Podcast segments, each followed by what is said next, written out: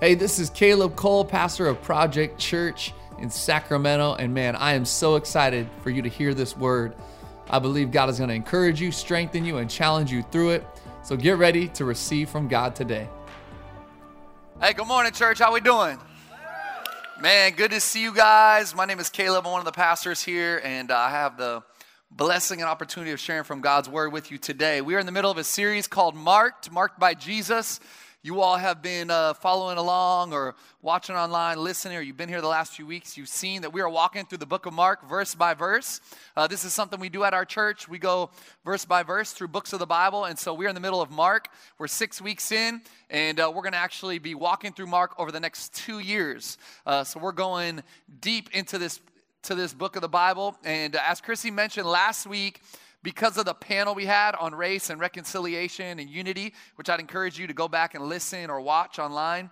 Again, we're on uh, YouTube, Spotify, iTunes podcasts. Um, because of that, we actually skipped a week. And so what I did was I filmed the last week's section of scripture uh, from Mark 1 online. So you can go listen, catch up there. And uh, so you're up to up to date with our walk through the book of Mark. But today I'm coming from Mark 1, starting in verse 29. We're going to go 29 through 34. So if you could go there, uh, we're going to have a lot of fun. You guys ready? Yeah, okay, I can tell. Uh, so, so listen, um, my wife is a Christmas person. Where my like Christmas psychos at?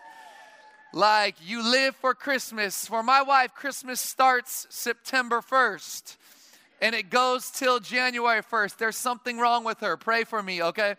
And so, uh, one of my families, my kids and my wife's favorite movie is The Polar Express. And so, September 1st, they start watching The Polar Express. They usually watch it 20 to 30 times every Christmas season. My kids know it by heart. They act the whole thing out during it. It's quite the spectacle in our home.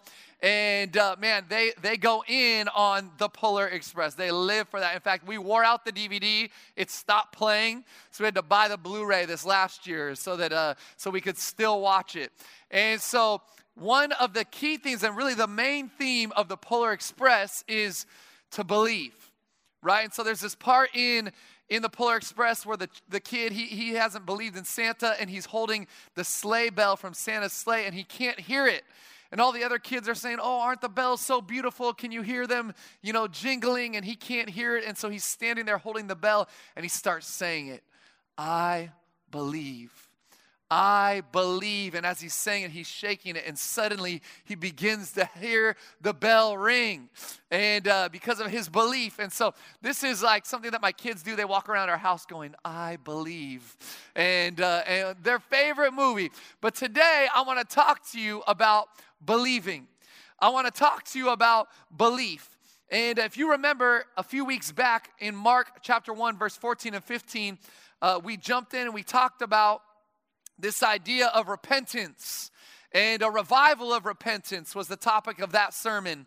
And uh, there's a section of scripture that I read and that we went through a few weeks back in Mark chapter 1, verse 15. If you could throw that up for me. And it actually says that the kingdom of God is at hand. Repent and believe in the gospel. And so, a couple weeks back, we really focused on the repentance side of things. But today, I want to focus on the believe side of things. I want to talk to you about believing and the power that is found in believing. You see, there's some power when we believe. In fact, the original Greek word for the word believe, it attached to it this idea of entirely changing your thinking or your thought process. So when you believe, you actually change the way you think. And so I know that some of you are in here and you're like, okay, what, what does that mean for me? I, I don't know if you're in here and you're new to the faith, you're new to the to, to church, or, or not. Maybe you're in here and you've been following God for a long time. Regardless, when you begin to follow Jesus, your thinking, your thought process has to change. And how does it change? It has to change to be in line with this. I know that culture would try to tell us how to think. Um, the news would try to tell us how to think. A lot of things you read on social media would try to tell you how to think. But if we're going to follow Jesus, this is the only thing that should inform our thinking. This is the only thing that can guide our thinking. And so when you repent, right, there's a change that happens, there's a confession that happens, but the believing means your thought process switches. And it's why I've actually found that a lot of people have a hard time in church. And you wonder why they have a hard time in church? It's because, and it's often the Christians or the people who've been in Christianity for a long time that have a hard time in church. The reason they have a hard time is because they begin to associate their faith with tradition. And let me tell you, man's tradition is not always rooted in God's word. And so I, am not saying that tradition is a bad thing, and I think that there's some traditions that are good thing, good things. I encourage families to have traditions, but at the end of the day, if the traditions we find in the church don't align with God's word, they're not, they're not traditions that we should hold to. They're not sh- traditions that we should hold on to. And that's what happens with the Pharisees. And we're going to talk more about the Pharisees in the coming weeks. That's what happens because a lot of us have a Pharisaical mindset in the church. We get stuck in legalism and law and rules, and much of it is not rooted in the word, but it's rooted in tradition.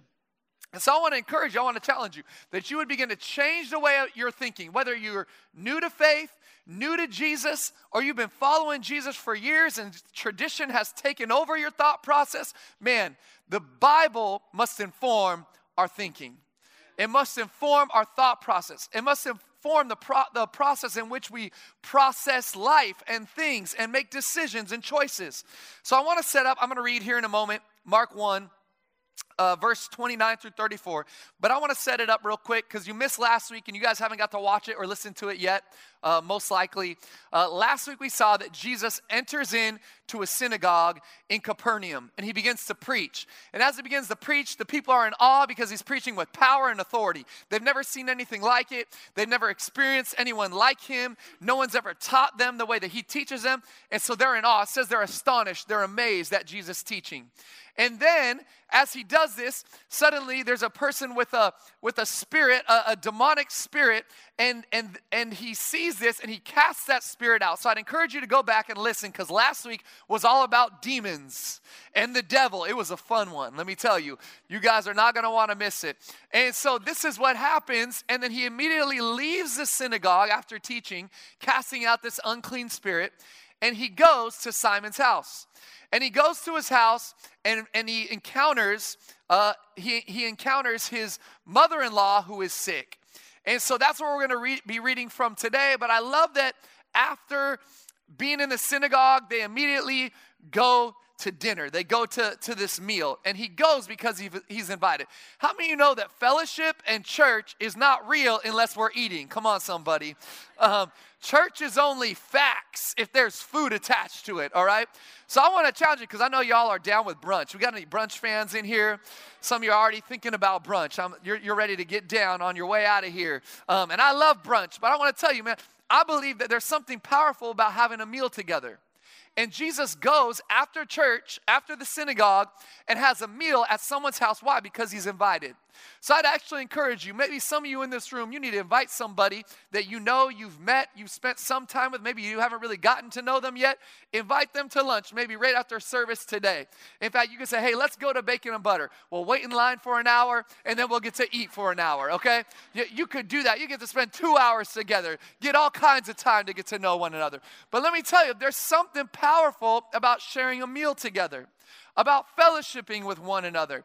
There's an intimacy that comes, and this is what Jesus himself does. He goes and he eats with people that invite him over. So let's read Mark chapter 1, verse 29. I'm going to read through verse 34. And immediately he left the synagogue and entered the house of Simon and Andrew with James and John. Now Simon's mother in law lay ill with a fever, and immediately they told him about her. And he came and took her by the hand and lifted her up, and the fever left her, and she began to serve them. That evening at sundown, they brought to him all who were sick or oppressed by demons. And the whole city was gathered together at the door. And he healed many who were sick with various diseases and cast out many demons. And he would not permit the de- demons to speak because they knew him. I want to talk to you today about believing, about what do you believe in and the power in belief. Number one, Believe in the power of the gospel. You see, the gospel is the good news of Jesus Christ. The good news that Jesus came to seek and to save all those who are lost. The good news that if, all, if you just put your faith in Him, if you confess with your mouth and believe in your heart, you will be saved.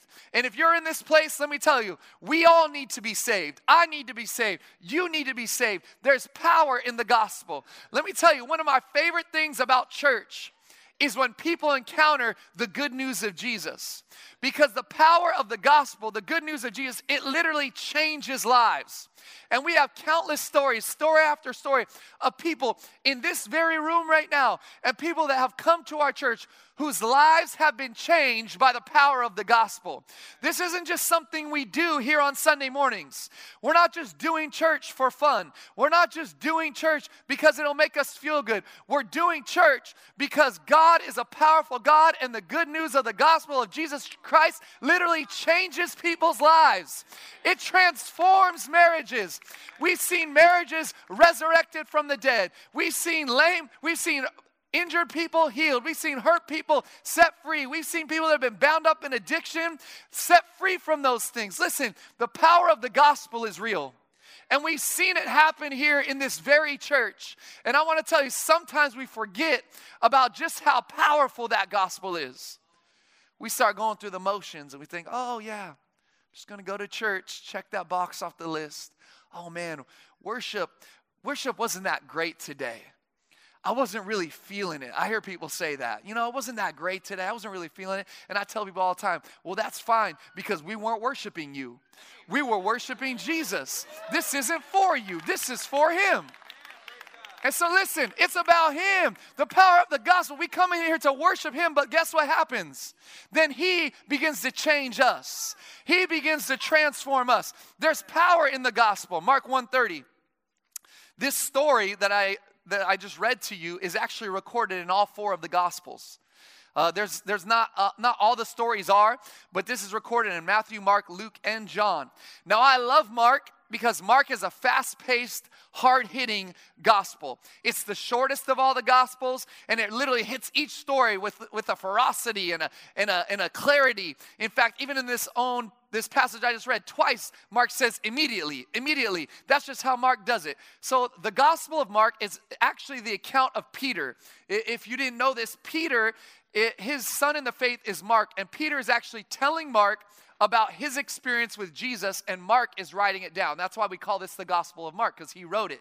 But Peter, it's Peter's telling. And so Peter is telling this story, and we see here early on this, this passage and this story that's in all four of the Gospels. And I, I want you to, to hear me in this because there's a key point that, that I need to make today, and it's this God loves mother in laws. Come on, somebody. God loves mother in laws. I mean, look at this. Simon's mother in law is ill, and Jesus goes in and heals her. God loves mother in laws. In fact, I want to say a, a, a shout out to my mother in law, Victoria. She watches all our sermons online. So, Victoria, I love you. You're an amazing mother in law. Thank you. In fact, we got a bunch of the Daco family in the house today. Chrissy's family. Where are you at, Daco family? They're in the back. Come on, Chrissy's family. We got, we got all kinds of Filipinos up in here today. Come on, somebody. Love it.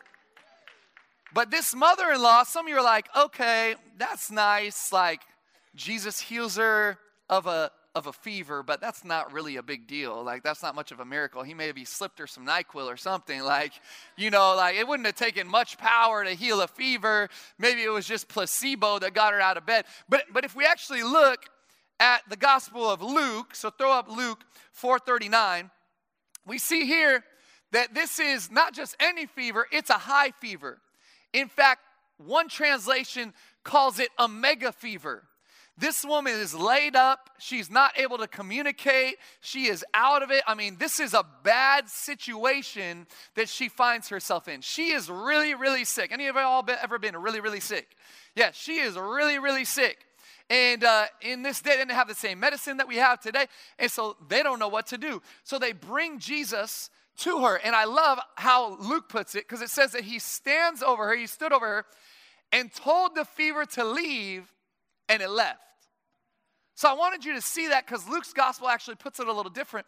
And we actually see that Jesus addresses the fever much like he addressed the demon possession that happened in multiple places in the gospels. So he actually like speaks this thing out, calls this thing out, rebukes this thing from her. And I think this is a great reminder for us, church, that we would be a people that pray when our friends, when our family are sick. I don't want my default to be, let's call the doctor, let's call the Kaiser advice nurse. I don't want my default to be, oh, gotta get some NyQuil in me real quick. No, I want my default to be, Jesus, you have all the power, you can heal me, so I'm gonna go to you and I'm gonna trust in it. Listen, I know you may be like, this church believes in, in that. You, you believe in healing? Absolutely, we do. We believe in a Savior that, that didn't just heal back then, but this is the same time in the service as the 9:30, like 10 minutes into my sermon, my mic went out in the exact same way. Who's doing this? This is demonic. Somebody begin to pray.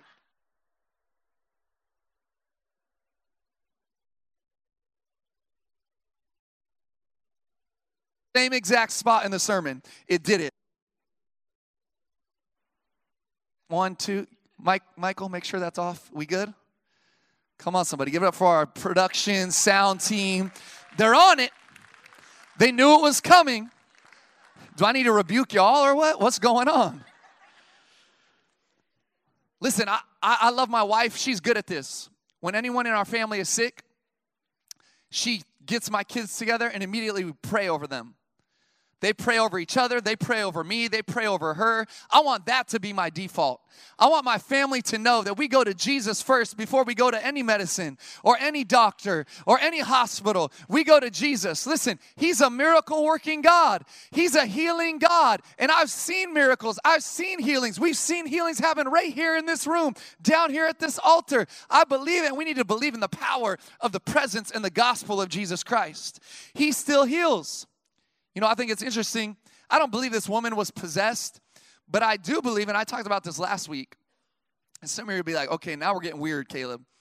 I do believe that while many of our sicknesses are viral, uh, there's a scientific explanation behind them. I do believe that it, with the, the spiritual world that we live in, the demonic attacks of the enemy, right? We don't battle against flesh and blood. That there are real attacks of the enemy that are causing physical harm, physical sicknesses on people. And that's why we need to pray. We need to always be praying. We need to make our default prayer that God would bring healing. Now, that doesn't mean you don't take medicine, it doesn't mean you don't go to the doctor. I still do those things. I, I still take it if I need to do it, but I go first to my Savior. And let me tell you, one of the great mysteries of our God is that sometimes He heals and sometimes He doesn't but I trust him no matter what. I want to at least give God an opportunity to work a miracle. My grandfather used to always say to me, he's like, he used to always say to our church too, he said, Caleb, I think in the church today, we don't give God opportunities to work miracles. We're always saying, why doesn't God work miracles anymore in the church? Why doesn't God work miracles anymore in America? Why doesn't God work miracles anymore in our lives? Why? Because we don't give him an opportunity to. Instead of going him to in prayer, when we have a sickness, we go straight to the NyQuil. Why not go to God first? Give him an opportunity to work a miracle. We said we need to build in God. The only way it's going to happen is through you. We gave him an opportunity to work a miracle and he showed up. We got to give God opportunities because he is a miracle working God. When you believe in the power of the gospel, you pray for people to be healed. I want to tell you right now, church, listen, make it your default prayer Make it your default with your family. Make it your default with your friends. Make it your default even with your coworkers. Now, don't go casting out that demonic presence of, of flu on them. They might get weirded out, okay?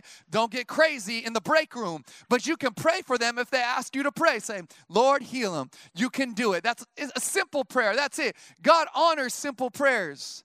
He doesn't need us to, to, to be super eloquent or say all the right things. No, his power supersedes all. It's not about us, it's about him, anyways the power of the gospel. We have to believe in it because the power of the gospel it changes lives. It sets people free. It restores marriages. It brings relationships back together. It, it, it, heals sicknesses. Second today believe in the power of serving. Everybody look at your neighbor say you got served. Tell them i'm just playing. I don't know what you got served by. Verse 31 says this mother in law gets healed, and what does she do? She began to serve them. Immediately, this woman gets up and begins to serve. She serves Jesus. She serves the people in the home that are eating, that are having a meal together. What an opportunity we have to serve.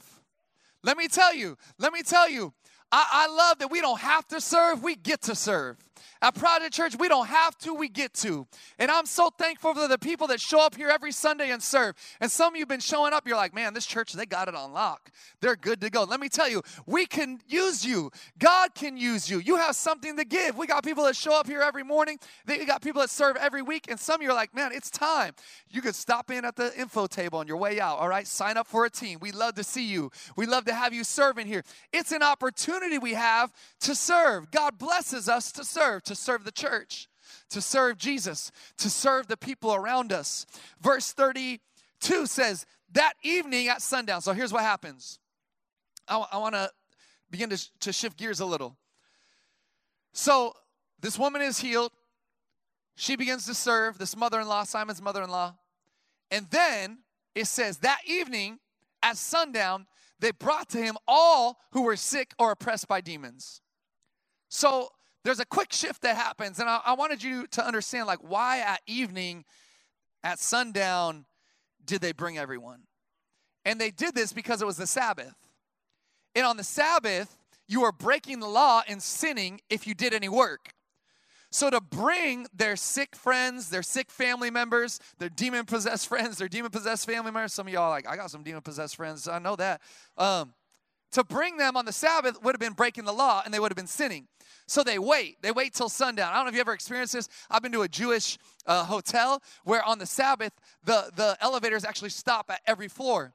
Because if you were to push a button, that would be considered work and that would be sin. And so don't go to a Jewish hotel on the Sabbath, okay? You'll be waiting in the elevator for a while. But but this is just an example. So so on the Sabbath, they they wait until the sun goes down, the Sabbath has ended, and then they begin to bring those who they know, their friends, their family members, to Jesus. We have an opportunity to serve the people in our lives, don't we? To serve the loved ones, our family members, our friends, those close to us, that we would be people that serve. There's power in serving. In verse 33, it actually says, The whole city and the whole city was gathered together at the door the whole city shows up. Now, let me set some things up about the city. I, am guessing Peter is exaggerating, okay? And I'm guessing Mark is exaggerating because if we just read the section before, we read that they're in Capernaum.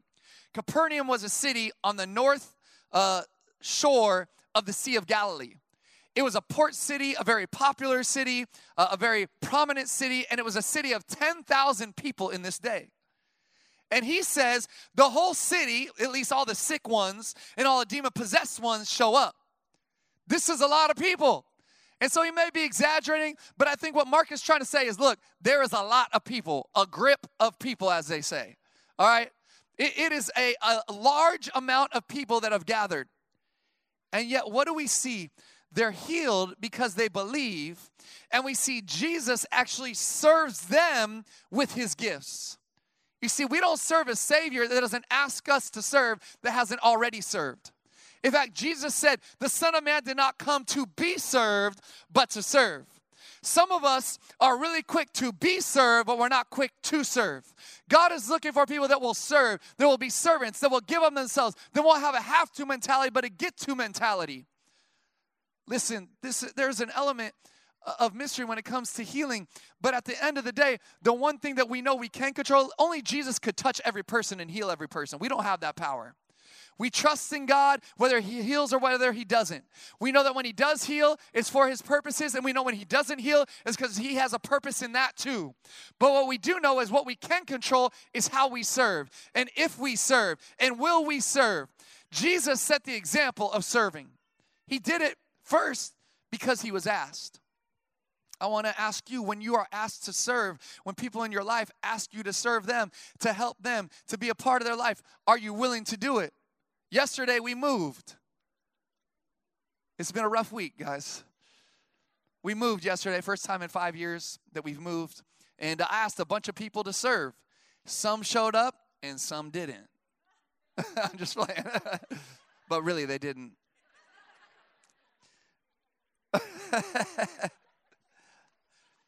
When we're asked to serve, are we willing to serve? Jesus, he served, he healed. Why? Because he was asked. Second, he, he served, he healed because it freed her up to serve. You see, when you serve, it actually frees other to serve. When you serve, it inspires others to serve. This woman's laid up in a bed. This mother in law, Simon's mother in law, Jesus heals her, and immediately she can begin to serve. Let me tell you, there's power in your serving because your serving isn't just honoring God, but it's actually inspiring others as well.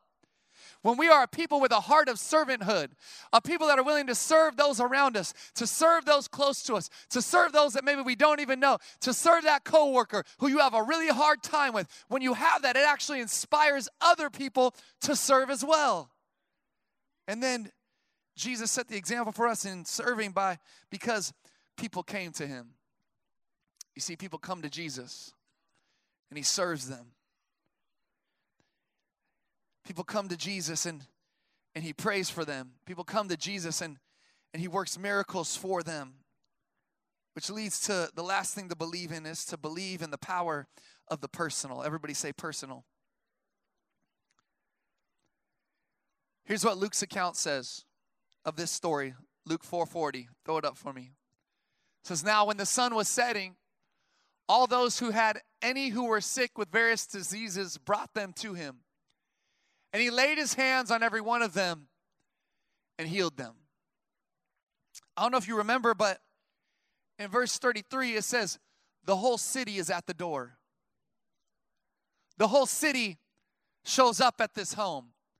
The whole city of sick people, of demon possessed people, show up outside of this home where Jesus was. Word spread. They heard of his power, they heard of the miracles he was working. They all show up. And then it says that Jesus actually, and if the band would come back, it says that Jesus lays his hands on a few of them. No, it didn't say that. It said Jesus lays his hands on half of them. No, it didn't say that. It says Jesus lays his hands on every one of them.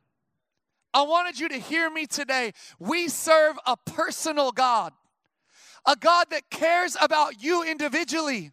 He cares about your needs. He cares about your struggles. He cares about your challenges. He cares about your problems. He cares about your pain. He's a personal God.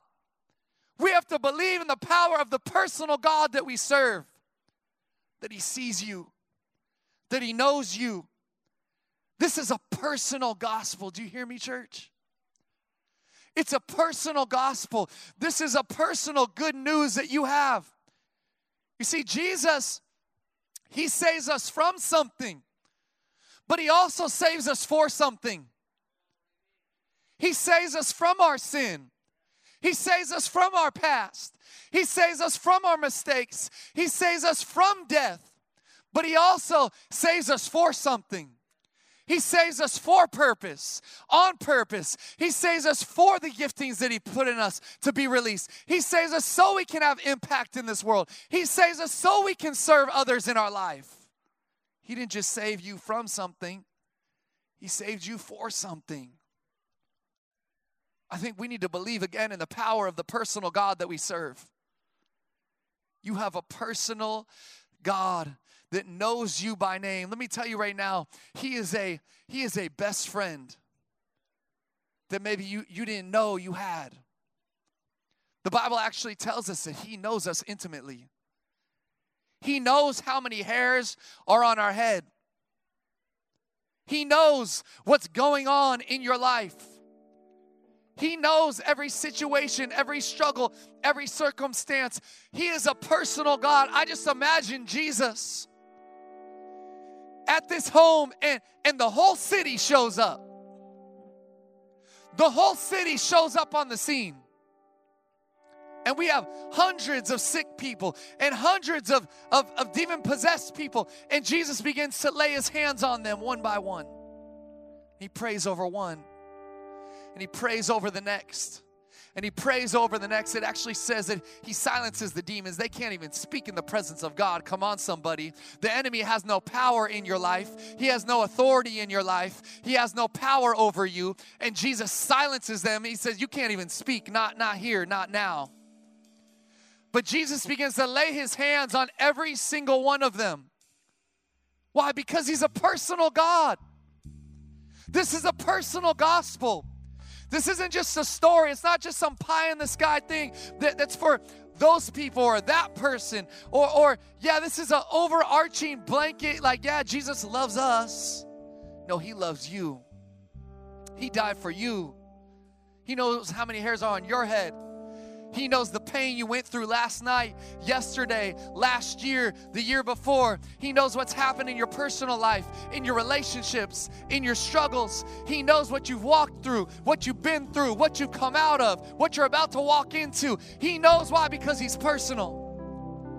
And I want you to hear me today because I think some of us, we, we have this separation and this divide between us and God. And, and, and maybe you have a hard time with God as a father. But I wanted to tell you that He's not just a father, He's a friend. He's not just a father, He's your best friend.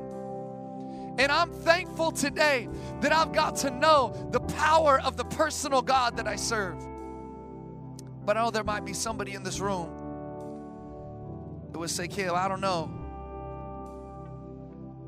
I don't know. I don't really know this Savior Jesus you're speaking of. I don't really have a relationship with this Savior Jesus that you're talking about. Or maybe you did at one time. You say, Caleb, I, I, I ran away from God. I turned my back on God. I tried to do it my way. I tried to do it in my strength. I tried to do it in my power. I wanted to tell you today there is power in the gospel of Jesus Christ. There is power over your struggle. There is power over your pain. There is power over your sin. There is power over whatever you're walking through. There is power. Why? Because He's a personal God and He wants to have a personal relationship with you. Listen, God knows you. The question is, do you know Him? The question is, do you believe in Him? Do you believe in His power? I said today, the idea today is believe. Believe in His power. And so I want to ask you, what do you believe in? What do you believe in? A lot of us believe in ourselves, we believe in our strength. We believe in our success. We believe in what we can accomplish, what we can do. We believe in all these different things, but do you believe in a Savior that came for you? That knows you by name, that would leave the 99 to go after you if you were the one. A Savior that sees you, that calls you, that has a purpose for you. He hasn't just called you from something, but for something. Today's your day. You see, I think today God wanted us to believe in a greater way. Here's what I believe God wanted to do in this place. Someone in this room is going to give their life to Jesus for the first time. Someone in this room is going to recommit their life to Jesus. But a lot of you in this room are going to have your faith rise. You believe, but you need to believe more in the power of the gospel. You believe, but you need to believe more that God can set people free. You believe, but you need to believe in a greater way that God can work miracles, that God can heal, that God can set people free. Today in this place, I believe faith is rising in our hearts. That's what God wanted to do. Greater belief, greater faith. But if you're here and you don't know Jesus, today's your day. If you've ran from Jesus, today's your day. Don't let one more moment go by without Him being your best friend. He is a personal God and He wants a personal relationship with you. Would you bow your heads with me across this place? We hope this word encouraged you today. If you haven't heard, we recently purchased a building in Old Sacramento. This is going to be the permanent home of Project Church. We are here to stay in Sacramento. But I wanted to ask you if you would consider giving, uh, donating to help make this vision come to fruition. You can go to www.projectchurch.com backslash believe to see more about the building and to donate. God bless you, and let's see what God can do through us.